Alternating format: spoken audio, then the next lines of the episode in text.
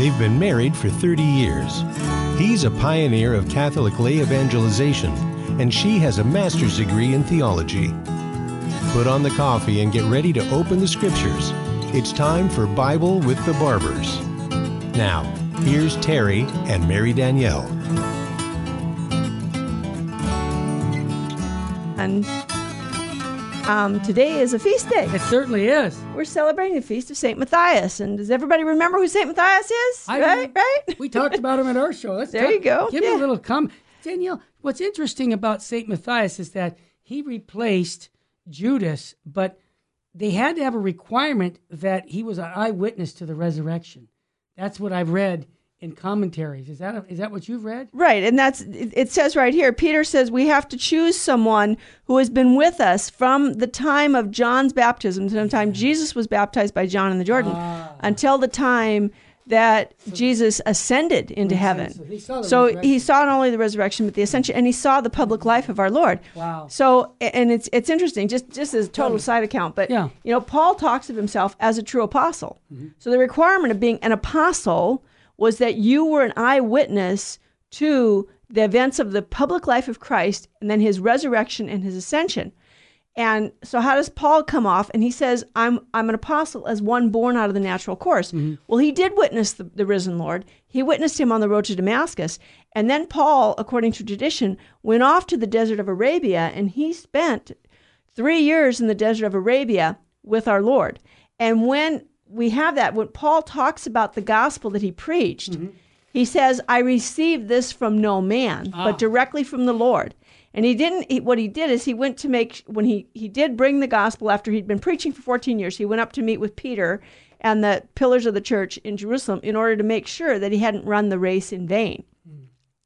That he was preaching according that he'd gotten it right that he truly had understood it. So even he as considering himself apostle takes the gospel that he understood christ to reveal to him and and submits it to the church to say am i did i get this right? Is this what i'm you know so it's beautiful. I mean the authority of the church and paul uh, you know even though paul is was commissioned specifically by our lord chosen for a special mission to bring the apostles to the gentiles nonetheless it was peter who first preached to the gentiles when he baptizes Cornelius' household.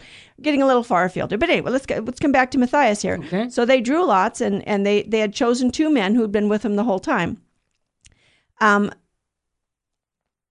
Joseph, called Barsabbas, who was also known as Justus, and then Matthias, and the lot fell to Matthias. So Matthias gets numbered with the eleven. He becomes one of the apostles, but because he had witnessed the entire public life of our Lord from the time that Jesus was baptized by John until the time that our Lord ascended into heaven. Mm-hmm. He was an eyewitness to these accounts. Beautiful. So, so to be an apostle, you had to be an eyewitness to the mm. accounts. And then in the gospel for the day the church chooses for us, she chooses the gospel from, from the Gospel of John, chapter 15, verses 9 through 17, where Jesus talks about his love. He says, As the Father loves me, so I love you, remain in my love. Well, how do we remain in his love? If you keep my commandments, you will remain in my love. Oh, but it's all about love, right? I just have to love. Love and do as you will, and then I don't have to worry about anything, right? Our love is expressed in our keeping of the commandments. Mm. If you love me, you will keep my commandments, and then you will remain in my love. Just as I have kept my Father's commandments and remain in his love. So that love doesn't free us from obeying God. That love gives us the motivation and the understanding that we need to obey God, that it's only in obeying God that we're truly free. And that's what love is consists in. That love gives us freedom, but that's not a freedom, a license to do anything I feel like I want to do. It's the freedom to do what I was made to do. And what was I made to do? Mm-hmm. I was made to know, love, and serve the Lord my God. And I do that by keeping his commandments. And Jesus practically equates obedience with love. It's not, it's Yeah, not, they're, yeah. they're not opposed to one another. The two of them go, they, they go together.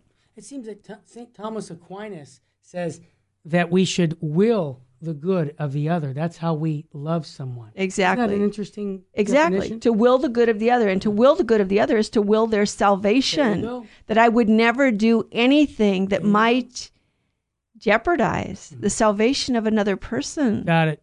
That's why, you know, if someone's married and they're um, trying to get a date with you, you say no because you're already married. And if you walk away from that, you made a vow before God to be faithful to this person for life.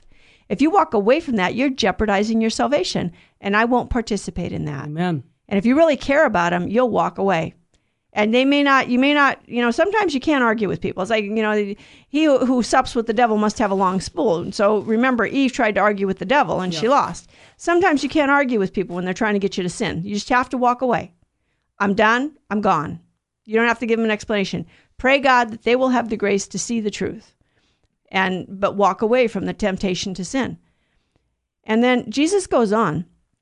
He tells um, he tells his apostles this to, to to remain in his love as he remains in the Father's love and to keep his commandments, so that his joy might be in them and their joy might be full. And then he gives them a new commandment. He tells them that no greater love has anyone than to lay down his life for his friends. And it's interesting. He's saying to lay down your life for your friends. But you know, when we were in sin, we weren't friends of God. No. We were enemies. So God goes further. He goes a lot further than we go. You know, He loved us while we were yet His enemies. And He laid down His life for us when we were His enemies in order to make us His friends, in order to win for us the graces that we need to be faithful to God and to be His friends. Remember earlier in the Gospel of John, Jesus says, Anyone who sins is a slave mm-hmm. of sin, and no slave has a permanent place in the Father's house. If we have made some compromise with sin in our life, we are on our way out of the house. We no longer belong to the, we can't compromise any sin. Don't compromise with sin. Reject all sin and keep the commandments. That's what the Lord's calling us to. And he, he says we're not slaves. This is, it, you know, it's a beautiful, we're not slaves. We're friends. We're friends because God, Jesus has made everything, He's told us everything that the Father told Him. And then He gives them a new commandment. He tells them that they must love one another.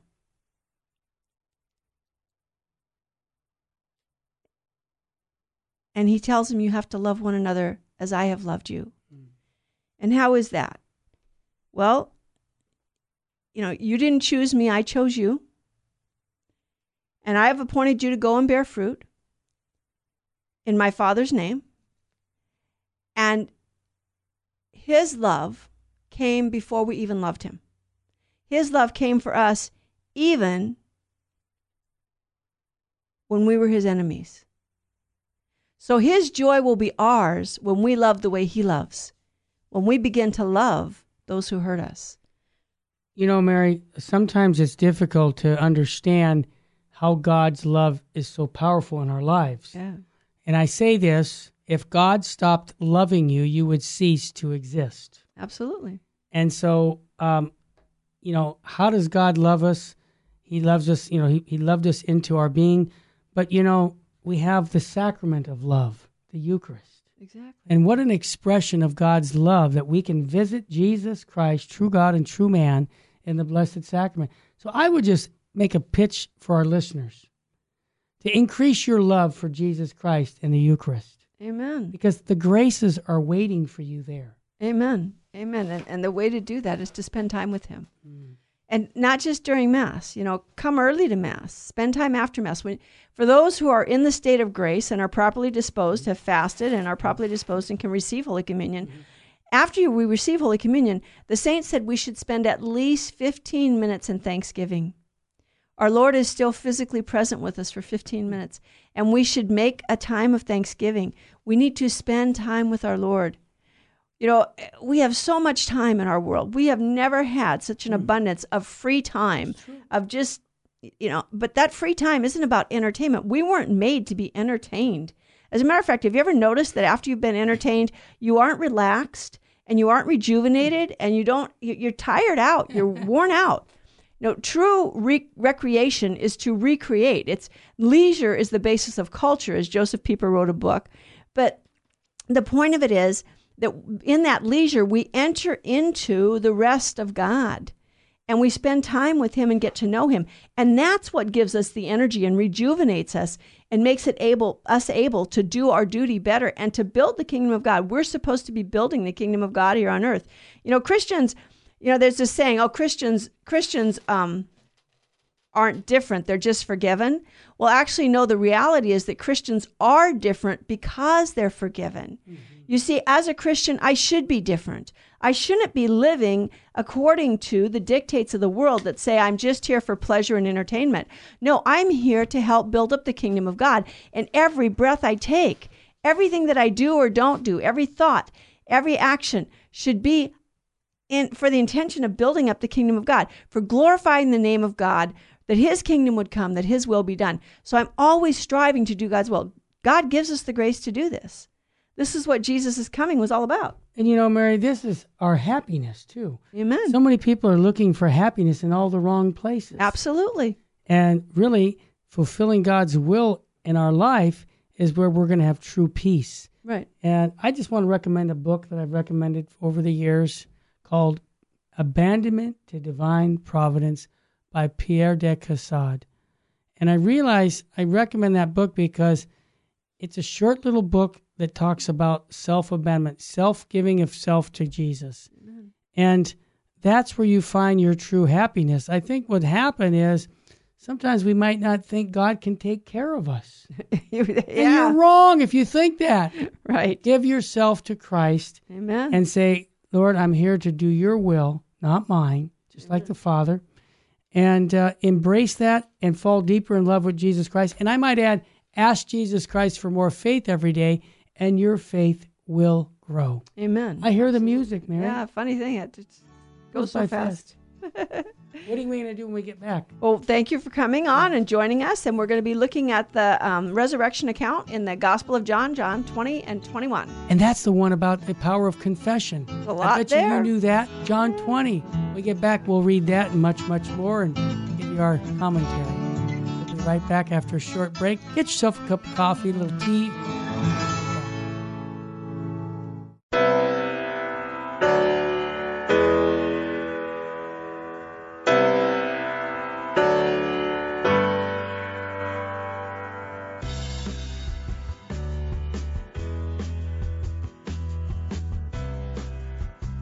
This is Terry Barber inviting you, all the men, to a men's conference June 15th at the Sacred Heart Chapel. This is going to be a day where we're going to talk about true masculinity. You know, there's a problem in the Catholic Church today. We have very few men who love the Catholic faith. And I know a lot of the wives that I'm listening to right now saying, I want my husband to be on fire for the faith. Send him to the men's conference. Your son, send him to the men's conference by going to virginmostpowerfulradio.org or call 877 526 2151. That's June 15th. When your husband comes back from this conference or your son, they're going to have a different view about their Catholic faith because they're going to meet three men who love Jesus and his bride, the church, and are going to instill in them a love for Christ and his church, the Eucharist, Our Lady. Bring them to virginmostpowerfulradio.org. Sign up there or call 877 526 2151. Full sheen ahead. It is only because of your continued prayers and generous donations that Virgin Most Powerful Radio can broadcast live each weekday. We count on your spiritual and financial support because you understand the urgent need for Catholic programming that shares the gospel with clarity and charity, but without compromise. Please prayerfully consider becoming a monthly donor you can set it up with the touch of a button on our website, CatholicRC.org.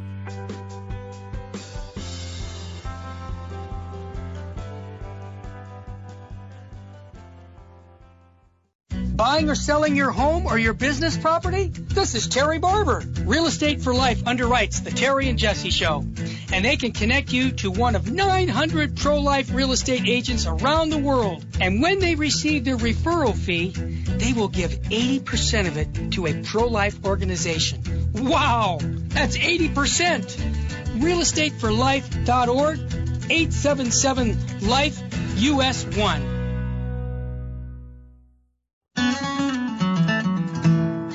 Now back to Bible with the Barbers. If you have a question or comment, call 888 526 2151. Here's Terry and Mary Danielle. Well, welcome again to Bible with the Barbers here on this Tuesday afternoon. And we're going to look here at John 20 and 21. And, and again, I want to reiterate, you know, mm-hmm. that, that we don't have contradictions in the scripture. The scripture doesn't contradict itself. So you have different accounts of the resurrection. It's not that, oh, this story was made up and that one wasn't. We don't really know what happened. And no, the different authors, the, there's a fourfold gospel. It's the, it's the same story told from four different angles. And they include different emphasis in their stories. Mm-hmm. And John, knowing already of Matthew, Mark, and Luke's gospels, tried not to repeat anything that was in those gospels. So most of his information, most of the stories he tells, are things that just hadn't been told before. It's not that they're made up and they're not rooted in history. John is very much rooted in history, just as Matthew, Mark, and Luke are. The church teaches us that if you want to know what Jesus was really like when he walked on this earth, read the Gospels. That's how you're going to know. That's your first source of information for how Jesus really was when he walked on this earth. So we have Mary Magdalene going to the tomb on the first day, and we already know this from the other three Gospels. But what happens? She goes and she finds the tomb empty, so she runs off and she tells Peter. And John is with Peter. So Peter and John run off to the tomb. And it's interesting. Uh, they're running along and they get to the tomb, and uh, John got there first. Why is that? Well, probably because he was younger. exactly. as far as we know, John was the youngest of the apostles, and so he was probably in faster. better shape than, and you know, a little faster than Peter, and maybe he was just a faster runner. You know, I mean, obviously, in a race, you have your fastest runners, right? Yep. But he doesn't go into the tomb. He looks in, but he doesn't go in. He waits for Peter to come. And I remember Father Fessio years ago when I was in oh, college, he talked about this and he said, John represents the church of love, uh-huh. and Peter represents authority. Now, that doesn't mean that authority and love are opposed to one another or at odds with other with each other. Together. But love always waits for authority to speak because oftentimes love will move us to do things that are imprudent or would cause us harm. Because because we just want to give give give give give and we would give so much that we have nothing left and we're dead we're done you know we're empty. So authority speaks and guides us. So john waits for peter to come and it's not until peter goes in the tomb that john goes in. And it's interesting because they're they're looking around there and they they say that that they saw the linen cloth lying there uh, just lying there. Mm-hmm. And then the cloth that had covered his face is not with the, the linen cloth that had covered his body, but is rolled up separately in a separate spot. Well, it, what's interesting is in the commentary, the, the, the, the description of the linen cloth lying is it is not it's not that it was taken off and crumpled up it's as if there was a sheet over someone and you saw you know you could see their body under the sheet and then all of a sudden whoosh, somehow their body came out from under the sheet without moving the sheet. And then the sheet collapses and it's and it's lying there and you could tell there had been something under it, but it's not there now. Interesting. So it's not that it's not that the you know it's not like when Lazarus came out of the tomb and they had to unwind him. Yeah. This was just a matter of the sheet was undisturbed by someone coming out of it, but there was no longer anyone under the sheet. Mm. And that was what the Greek phrase means. And I thought that was fascinating. I was like, wow. Because I oftentimes I've thought of that too. Oh, it was crumpled up and thrown to the side. No, it wasn't. It was still laid out on the slab as if there were a body under it, but there's no longer a body under it. So the sheet is still laid out. Almost like it was untouched. Exactly. Exactly. Yeah, it had been it had been over a body. The body's gone, but the body leaving didn't disturb Amazing. the sheet. But then the the cloth that had covered his face is rolled up separately and put aside. Mm-hmm. It's it's rolled up in a place by itself. And so then the disciple who reached the tomb first went in after after Peter has gone in, and he believes. But they still don't fully understand what it means to rise from the dead. They saw Jesus give life back to the widow's son at Nain, the Jairus's daughter, to Lazarus, who'd been in the tomb four days. But this resurrection of the dead, this resurrection to a new life, not life in the body here on earth anymore, but life beyond life in the body, supernatural life, but with a body, with a real human body still. So they go back to their homes. In the meantime, Mary Magdalene stands by the tomb. Apparently, she followed them back after she told them. She follows them back to the tomb, and she's standing there weeping. As it, you know, and that she stoops inside and she sees these two young men sitting there where the body had lain and the angels, they're angels. And they say to her, Woman, why are you weeping? And she says, because they've taken my Lord and I don't know where they put him. it's interesting. Mm-hmm. You know, after the Second Vatican Council, when there are a lot of things and are still a lot of things done in the church that the council never mandated. We call that the spirit for. of Vatican II. Some people call it the spirit of Vatican II. It's a false spirit. It's exactly. not. It's not God's spirit.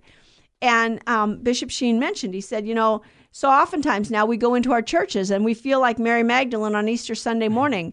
They've taken our Lord and we don't know where we where they put him because the council made it very clear that the tabernacle is supposed to be in a prominent visible place within the church. This is the reason we come to church. By the way, we don't come to church for other people. I saw this beautiful post on Facebook the other day and it said, "Don't leave Jesus for any human person on this earth because you're not coming to church for any human person on this earth. You're coming to church to be with Jesus. Amen. To be with our Lord. We come to church to enter into Jesus' own act of worship. So, you know, so the people bug you. Well, fine. I mean, that's life, people. You know, I, you know, you're waiting for people in traffic and uh, they're at the stop sign and nobody will go because nobody knows how a four way stop works, you know, or someone's sitting in a driveway and you can't get in the driveway. You got your blinker on, you want to get in, but you can't get in because they have to come out, but they're just sitting there. And it's like, okay, you can sit there and complain. Or you can say, you know what? Thank you, God, for all the people in this world. And I, you've given me an opportunity to exercise a little patience here, Lord. And I'm not doing a very good job, but you know what? Thank you for the opportunity. And, and I hope with your grace that I'm going to grow and, and get better at that. So, you know, we, we have this um, very false idea sometimes about how things should be. But our Lord is supposed to have a prominent place in the church because the church is there because of our Lord. It's a place of worship. Our Catholic churches are not multi-purpose buildings. Nope. They are the house of God. This is none other than the house of God and the gate of heaven. We are there to join in the heavenly worship, the worship that goes on in heaven. We are there to partake of it because that's the pa- part of the paschal mystery. That is the paschal mystery. The paschal mystery is the entire passion of our Lord, beginning with his Last Supper, all of his suffering, his death on the cross, his burial, his resurrection, his, his ascension, his glorification at his Father's right hand. And we participate in that when we go to Mass. Read the scriptures, have them there in your head. Don't daydream, don't let your minds wander. Bring your heart and your mind back to what's going on at the altar. The words of Scripture are there to instruct us. Open your ears, but you, we have to empty our hearts of the things of this world, not just for the sake of emptying them. Don't just empty your heart just to be empty.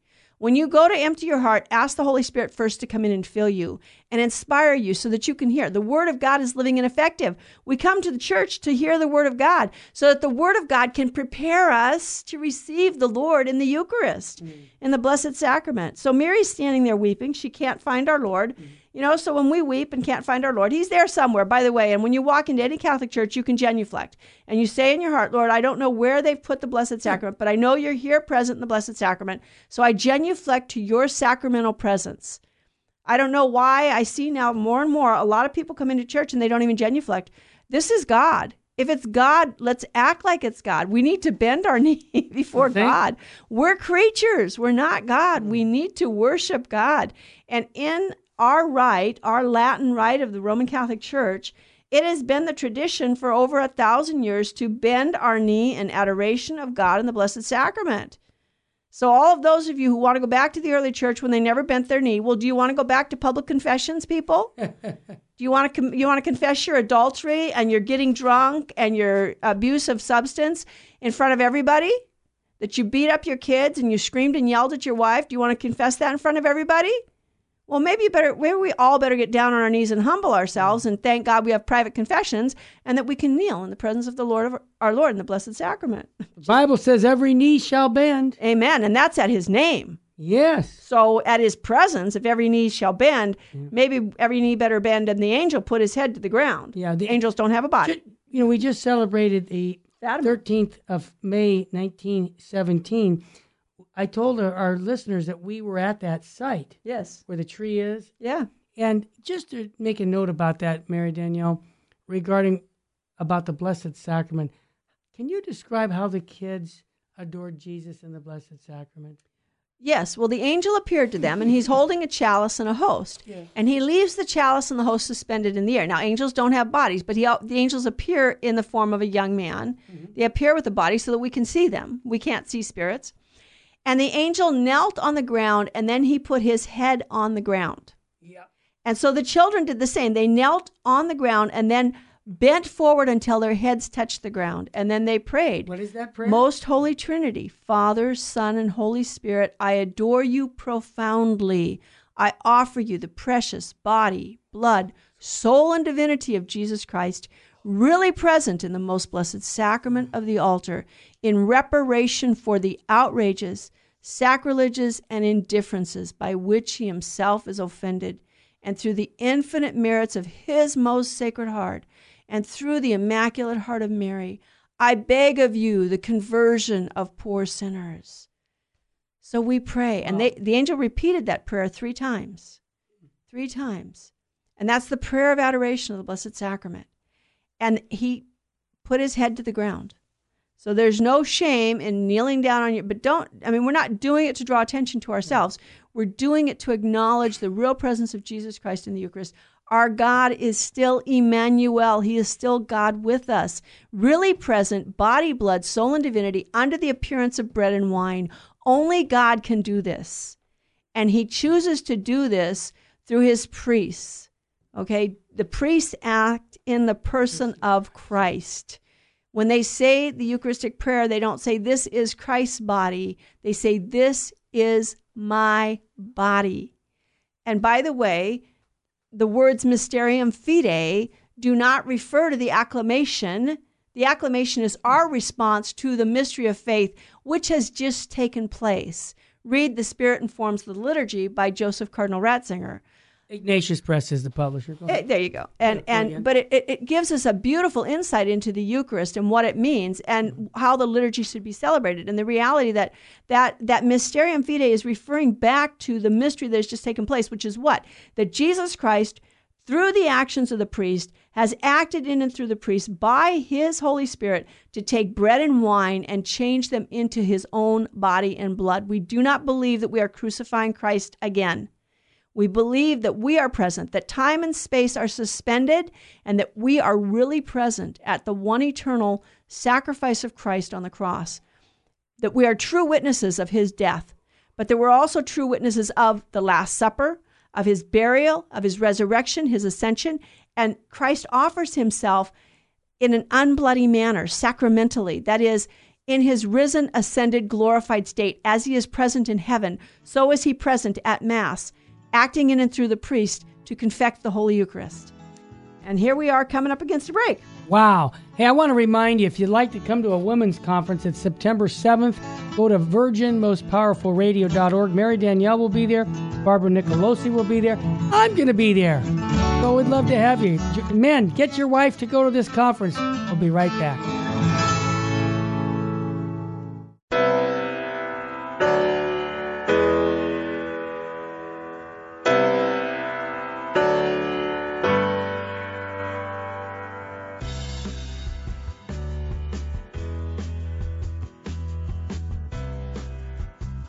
This is Terry Barber inviting you, all the men, to a men's conference June 15th at the Sacred Heart Chapel. This is going to be a day where we're going to talk about true masculinity. You know, there's a problem in the Catholic Church today. We have very few men who love the Catholic faith. And I know a lot of the wives that I'm listening to right now saying, I want my husband to be on fire for the faith. Send him to the men's conference. Your son, send him to the men's conference by going to virginmostpowerfulradio.org or call 877 526 2151. That's June 15th. When your husband comes back from this conference or your son, they're going to have a different view about their Catholic faith because they're going to meet three men who love Jesus and his bride, the church, and are going to instill in them a love for Christ and his church, the Eucharist, Our Lady. Bring them to virginmostpowerfulradio.org. Sign up there or call 877 526 2151. Full sheen ahead. It is only because of your continued prayers and generous donations that Virgin Most Powerful Radio can broadcast live each weekday. We count on your spiritual and financial support because you understand the urgent need for Catholic programming that shares the gospel with clarity and charity, but without compromise. Please prayerfully consider becoming a monthly donor You can set it up with the touch of a button on our website, CatholicRC.org.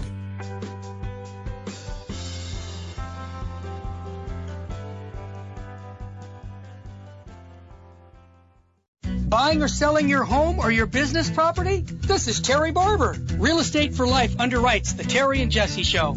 And they can connect you to one of 900 pro-life real estate agents around the world. And when they receive their referral fee, they will give 80% of it to a pro-life organization. Wow! That's 80%!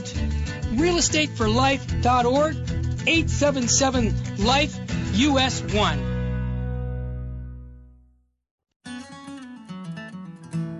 This is Jesse Romero. You're listening to Bible with the Barbers on Virgin Most Powerful Radio. Well, thank you, Jesse, for bringing us back. And welcome all you who are listening to Bible with the Barbers on Virgin Most Powerful. Virgin Most Powerful, please pray for us.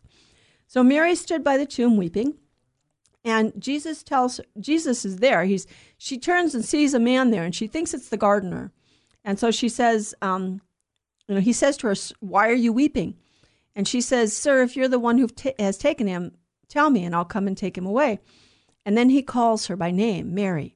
It's interesting. She supposed he was the gardener. Well, what's interesting about that is he is the gardener, isn't he? Because in the beginning, in Genesis, we are told that God created everything, right? Well, it's God, Father, Son, and Holy Spirit, but we're told that in the beginning, in the beginning of John's Gospel, we're told in the beginning was the Word, and the Word was with God, and the Word was God. And all things were created through him and for him. So, in a sense, yes, he is the gardener. He's the one who planted the first garden. And, and so she recognizes him. And then he says, Don't cling to me because I've not yet ascended to my Father. But then go and tell the disciples and tell them that I must ascend to my Father and your Father, to my God and your God. And he makes this distinction, and we need to always remember this. Jesus is the Son of God by nature. He, belo- he is God, equal to the Father by nature. Okay? But we are sons by adoption. All right? So it's not that there's a separate Father for him and us, it's that he is Son by nature because he is God equal to the Father. And then because he took to himself a human nature, he adopts all of mankind, every human person, as his brother and sister, and therefore also as children of the Father in heaven. So we are God's by adoption because his own son became man. That's the Christian religion, and that's what sets us apart from all the religions of the world. So on that first day of the week, so Mary runs off and tells the apostles. And then in the evening on that first day of the week, Jesus comes and stands among them. Whenever Jesus comes, he tells them what?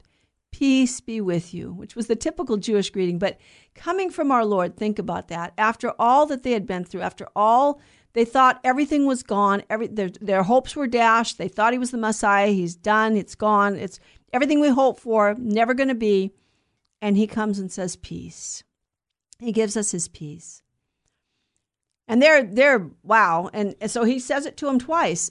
And then what does he do? He does something. He breathes on them and he says, Receive the Holy Spirit. If you forgive the sins of any, they are forgiven. If you retain the sins, they are retained. He gives to his apostles, his first priests, who are also bishops, the power to forgive sins in his name. Yes, only God can forgive sins. But sin is a real offense against God who is real. Yes, that's true. But it's also a real offense against our neighbor because God made us all in his image and he wants us to treat each other the way he treats us with love and respect. And when we don't, we sin against God. What did Jesus say about the last judgment? Whatever you did to the least of my brothers, you did to me. So when we offend our brother, we need to make amends for that. And when we sin, there's no such thing as a private sin. No one might know about our sin, but you know what? Every sin that's committed hurts the body of Christ because it takes away grace and it injures one of the members, and we're all one body. You know, if you stub your toe or hurt your little finger or get a splinter in your hand, your whole body hurts, doesn't it? Yeah. Okay. Doesn't matter how small it is. So remember that. Christ himself established the sacrament of confession. He gave to his apostles the power to forgive sins. Not that man has that power in himself, but that Jesus Christ, again, just like at the Eucharist, it is Christ acting to change bread and wine into his own body and blood. So too in the sacrament of confession, it is Jesus Christ who absolves us from our sins. Our Blessed Mother once told a man, When you go to confession, you go to the foot of the cross of my Son. And if you are sorry for your sins, the blood of my Son washes down upon you to make you clean. And she also said, I'm there to help you. I'm there to pray for you, like a mother. She's a mother. You know, God gave us his mother to be our mother also. Yeah, Jesus at the at the on the cross said to John, he didn't say John, he said, Behold your mother. And he said to Mary, Behold your son. And he wasn't talking about himself. He was talking about the apostles. So he gave all mankind, John represented all mankind, and, and Jesus made her the mother of all mankind because she is his mother and he's the brother to all of us. So, you know, if he's our brother, then his mother's our mother also. And so we go to confession because we understand that sin is offense against God who is real. If any of you have never read it, you might want to get Karl Menninger's book, Whatever Became of Sin. It's his memoirs. Karl Menninger, not a Catholic, a Jewish psychiatrist, um, had many members of his family in the psychiatric field. And he said that all of, most, not all, excuse me, most of the mental illness that he had dealt with in his lifetime was traceable to the loss of sense of sin. When we lose a sense of sin, it begins to destroy us as human persons. We were made by God for God. We were made for greatness. We were made for union with God. But to live that union with God, we need to remain in His grace. Just like Jesus said, Keep my commandments and you will remain in my love. When we sin, Karl Menninger writes, and this is not a direct quote, it's a paraphrase sin is a real offense against God who is real. God is God, and everything that is evil is offensive to him. God did not make sin, He did not make death, He did not make suffering. He is good, and everything that He made is good. But man let his trust in his heart die his trust in God die in his heart. And he sinned. He turned away from God. And when he did that, he brought disorder, disintegration into the world that God had made, into the perfect harmony that God had made. And so that needs to be restored. And Christ restores that by forgiving us our sins. What was the gospel? Repentance for the forgiveness of sins. So Jesus set up a sacrament in the church, confession, for people to go and tell our Lord, I am sorry that I have done these things that offend you, Lord. And I know it offends you, and I am sorry. And I'm firmly resolved not to do it again, so I ask for your grace. And so Jesus established this sacrament. Now, moving on, Thomas wasn't there that evening. And so the others tell him they've seen the Lord, and Thomas is like, I'm not going to believe it unless I can place my hands in the you know in his in his nail prints and my put my hand in his side. So a week later, they're there again, and Jesus comes again. And again, he says, Peace be with you. And then he turns to Thomas and he says, Thomas, come here and put your fingers into my hand, the nail prints, and put your hand into my side, and do not be unbelieving, but believe. And it's beautiful. God allowed for Thomas not to be there the first week so that when the second week came and he sees Jesus, he gives an incredible profession of faith. He says, My Lord and my God. Now, Jesus doesn't say, No, no, no, don't say that. I'm just a creature. No. Thomas worships him, and Jesus allows it. Jesus is truly God, and Thomas gives us this profession of faith. And then Jesus says, Well, happy are those who have not seen and yet believed. You saw, and Thomas, and you come to faith because you saw. And again, he needed to witness the risen Lord because he's an apostle. So it was all in God's providence. He wasn't there the first week, but he's there when Jesus comes eight days later. And so he too witnesses the risen Lord, not just on the word of others. He actually saw the risen Lord. And so too, all 12 of the apostles saw the risen Lord. Now, John's account here goes on because you know, when you read the synoptic gospels, it looks like the ascension took place on the day of resurrection. But we know from the Acts of the Apostles that there was actually a space of 40 days between the day of resurrection and the day of ascension. In the beginning of the Acts of the Apostles, Luke tells us this. So, you know, remember the apostles didn't write down everything and they didn't write down every word and they you know, they wrote down the things that the Holy Spirit inspired them to pass on to us in writing. And then we have the living tradition of the church, her liturgy, and her constant teachings. And so Jesus, John in chapter 21 gives us one of these appearances, one of these post resurrection appearances of Jesus. You know, we have the one in the upper room the first day of resurrection, and then a week later when Thomas gives his profession of faith. And now we have again, there's this, this, this 40 day interim period where apparently during that period, the apostles, they're staying in Jerusalem part of the time, but apparently they go back up fishing. So, you know, it's, it's kind of like, well, what do we do? How are we supposed to spread the gospel? They don't quite know the fullness of what their mission is yet. And so they're up there, the Lake of Tiberias, which is the, the Sea of Galilee. Um, and Simon is there with Thomas and Nathanael of Cana in Galilee, and the sons of Zebedee and two other disciples. John's pretty detailed sometimes in what he reports. And Simon says to them, I'm going fishing. And they all said, We're going with you. So they go out and they all night they fish and they catch nothing. Nothing at all. So just as day is breaking, Jesus is standing there on the shore, but they don't recognize that it's Jesus. And he says to them, Children, did you catch anything? No.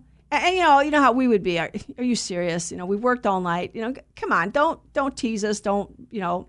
Not knowing who the person is on shore. You know, it's like, oh, maybe he's making fun of us. And so he tells them to cast the nets off the right side of the boat, and they will find something. And so they do. And they catch such a large quantity of fish, they're not able to haul it in. And then the disciple whom Jesus loved, that's John, that's the evangelist who's writing this gospel, says to Peter, It is the Lord. Again, love recognizes first. Love recognizes first, but love waits for authority to speak. So it's not John who jumps into the water to go up on shore to greet the Lord. It's Peter. So it is the Lord. And Peter heard this and he tucks in his clothes and goes into the sea and he goes to shore. and the other disciples come in the boat dragging the net. And we'll finish up this chapter after the break. Thank you for listening. I do a Bible study um, at the chapel here in Covina on Tuesday evenings at 7 and Thursday afternoon at 2. This weekend, I'm speaking at Our Lady Perpetual Help Church in Saugus, Newhall at 10 a.m. in the morning. There's a day there in honor of Our Lady, so I'll be speaking on Our Lady. You're welcome to come. Thank you for listening, and we'll be right back.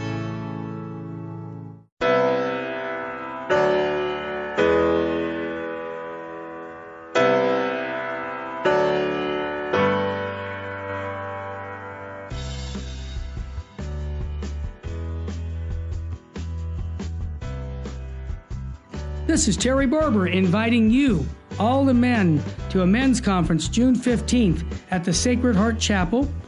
This is going to be a day where we're going to talk about true masculinity. You know, there's a problem in the Catholic Church today. We have very few men who love the Catholic faith. And I know a lot of the wives that I'm listening to right now saying, I want my husband to be on fire for the faith. Send him to the men's conference. Your son, send him to the men's conference by going to virginmostpowerfulradio.org or call 877 526 2151. That's June 15th. When your husband comes back from this conference or your son, they're going to have a different view about their Catholic faith because they're going to meet three men who love Jesus and his bride, the church, and are going to instill in them a love for Christ and his church, the Eucharist, Our Lady. Bring them to virginmostpowerfulradio.org. Sign up there or call 877 526 2151. Full sheen ahead. It is only because of your continued prayers and generous donations that Virgin Most Powerful Radio can broadcast live each weekday. We count on your spiritual and financial support because you understand the urgent need for Catholic programming that shares the gospel with clarity and charity, but without compromise. please prayerfully consider becoming a monthly donor. You can set it up with the touch of a button on our website, CatholicRC.org.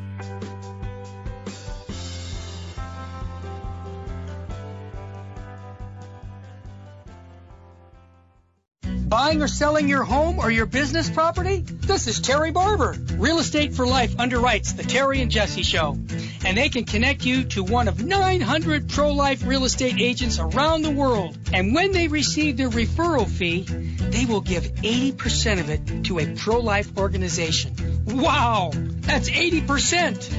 Realestateforlife.org, 877 Life US 1.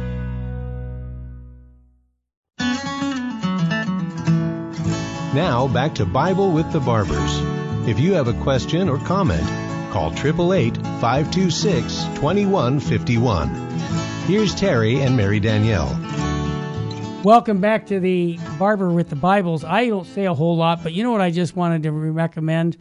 Mary Danielle, you're going to be where on Saturday? Because we have two places to go to. Where are you going first? Saturday morning at Our Lady of Perpetual Help Oh, yeah. In Newhall, Newhall, California. okay. Our Lady of Perpetual Help Is in it Newhall. 10 a.m.? 10 a.m. is that what I'm scheduled to speak. And then we're going to go up to, not a Tuscadero, we're going up to Visalia? Visalia to do a pro life talk at the eighth annual pro life conference. So if anybody wants to come up, just go and Google those issues and you know those parishes and that pro life eighth annual pro life conference from six in the evening to nine o'clock. So now I wanted to get that straight. Now let's get back to the gospel of love, John. There you go. And so um, they they bring the and when they bring the, the the other apostles come with the boat, and there's a charcoal fire. It's interesting because there's only one other place in the Gospels where charcoal Oh, yeah. fire is mentioned. The charcoal fire on the evening of the Last Supper when Jesus was betrayed, and Simon Peter is warming himself at a charcoal fire in the courtyard of the high priest. Interesting. And so now there's a charcoal fire here.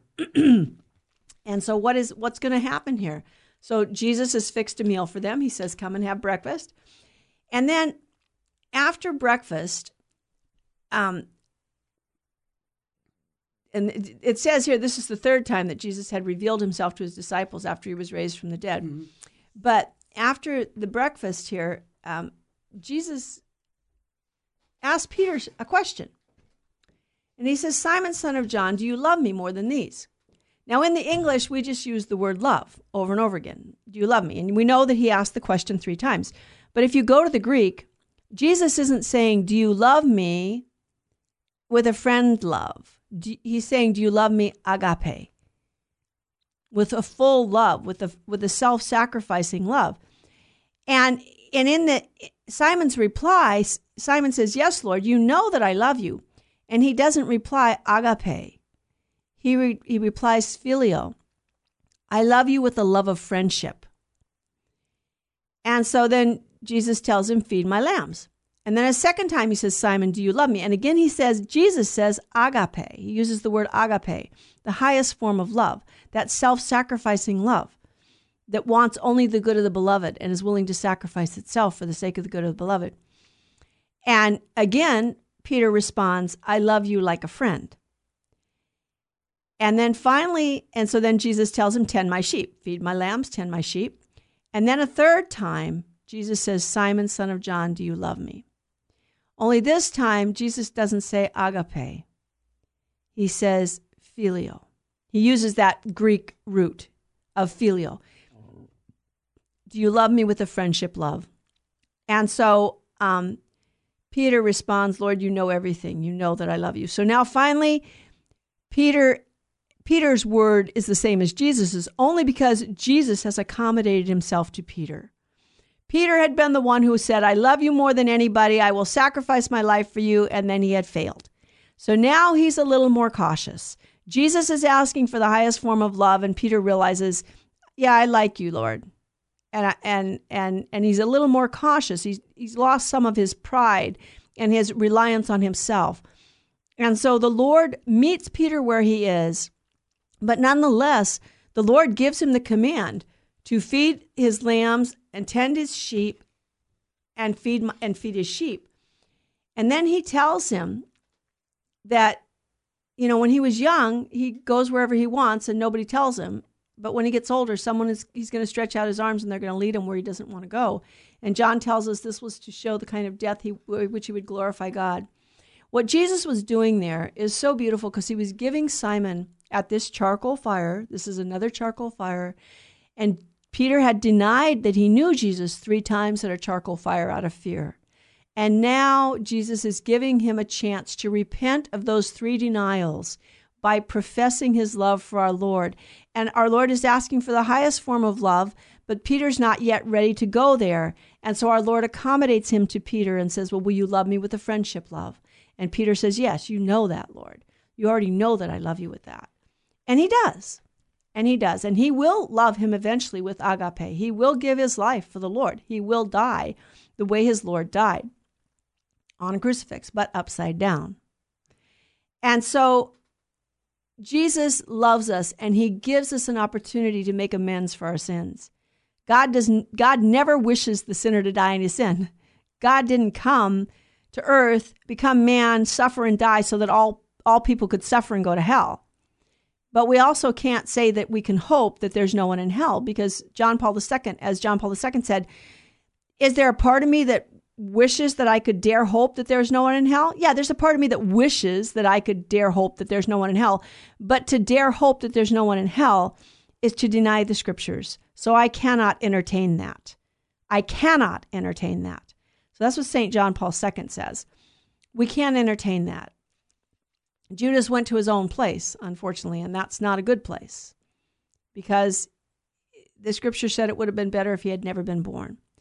But the Lord gives us the opportunity to repent. And he gave Judas the opportunity to repent too. When Judas comes into the, the garden, he says, Friend, why have you come? He doesn't condemn Jesus, Judas. Jesus doesn't tell him, You're such a jerk. Why did you do this, Jesus? Is so stupid. You're such an imbecile. Don't you know anything? No, he says, Friend, why have you come? And so the Lord gave Peter the opportunity to repent. And Peter does. And he does feed the Lord's lamb. He takes care of the, the, the church, he leads the church. That was his role. And then he will eventually die. He will be crucified for our Lord. So as Jesus and Peter have carried on this conversation, then then and maybe Peter felt a little uncomfortable because he turns around and he sees John there and he says, Well, what about him, Lord? You know, and, and Jesus, you know, what about him? Peter, don't worry about him. What if I mean for him to, to, to stay until I come? It, it is for you to follow me. So the, the, the, the witness there for us, that's a witness for us. You know, we tend to want to look at other people's lives and get involved in their lives and say, well, you have to do it the way I think you ought to do it, and you better do it my way. And we get all mixed up in other people's lives, telling other people how to run their lives and what they should do. In the meantime, what was it Jesus said? Before you try and take that the splinter out of your brother's eye, take that plank out of your own so you can see clearly. Yes, we're supposed to give fraternal correction, but are we going to confession at least every month, if not twice a month or every week? Have we given up um, our tendency to drink so much that we get intoxicated? Or are we given up our tendency to gossip and talk about other people behind their back? Have we given up our tendency to laziness? Are we being perfectly diligent? Are we praying as much as we possibly can pray? Are we giving God as much time as we should give Him? By the way, that's one tenth of every single day we should be giving God. I remember Father Mitchell Packwood told us this in a sermon one time. One tenth of 24 hours. You know, I, I'm, I like to play with numbers. You know, that's, you move the decimal place over one. That's 2.4 hours a day. Okay. And one tenth of an hour is six minutes. So it's two hours and 24 minutes a day. Are you giving two hours and 24 minutes a day set aside just for prayer? Okay, then don't be trying to give fraternal correction because we need to be in union with God in order to give fraternal correction and, and never give fraternal correction if you're angry with somebody because that's not going to work. It's like discipline. Discipline has to be administered out of love and without anger. So we're not supposed to be looking around and say, What about that one, Lord? What about this one? It's like, no, Jesus wants us to keep our eyes on Him. Just like as if we were Peter getting out of the boat in the storm to walk on the water, we have to keep our full attention fixed on Jesus. And if we have any distraction, we're going to start sinking. so we want to keep our full attention fixed on our Lord And we want to follow him, follow him faithfully and firmly. And as we read in the gospel today, you know, to live in his love means to keep his commandments. So we want to keep all his commandments. We don't have a right to go around calling people names or putting people down. Or, you know, everybody has a gift and a talent that God has given them. And we don't all have the same gifts and talents, and we can't all do the same thing. But we can all love. And that's what it's about, isn't it?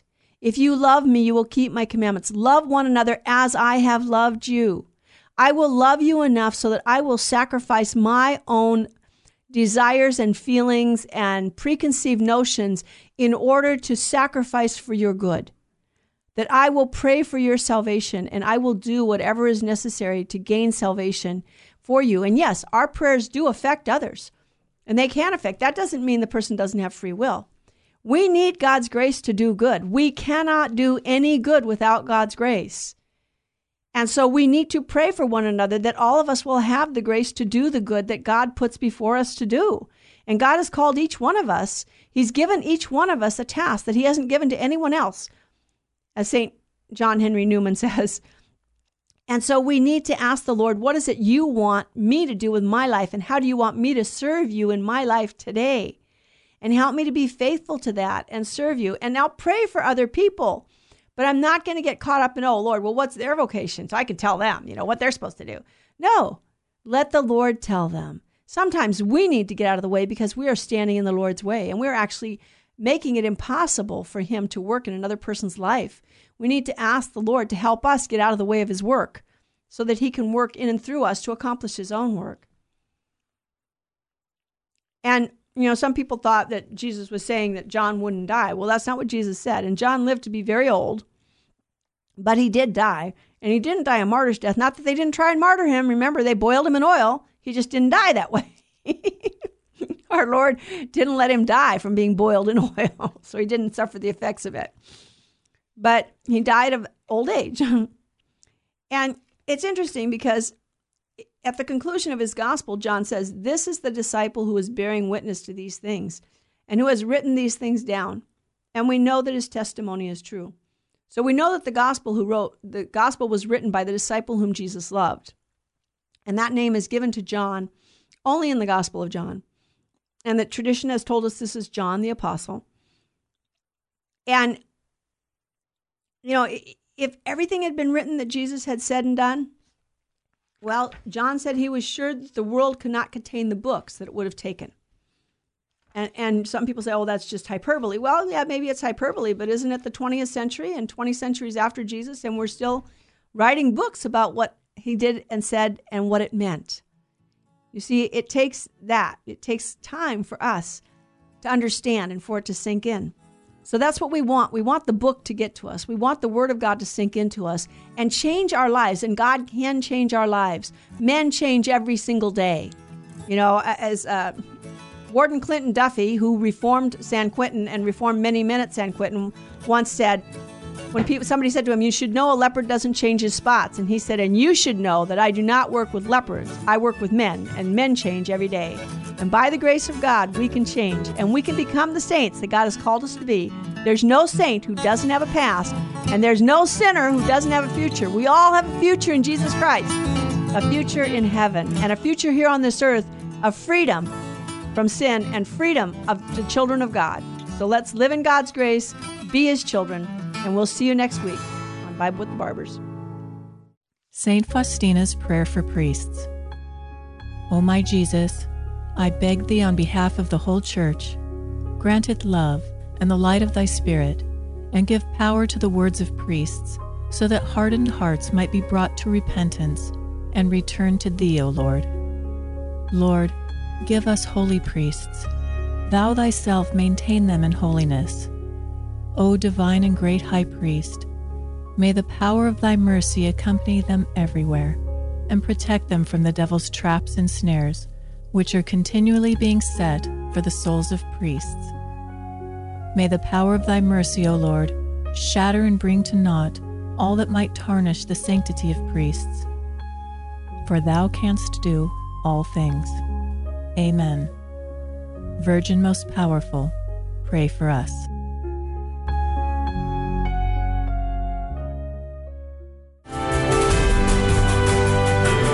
Virgin Most Powerful Radio sharing the gospel with clarity and charity.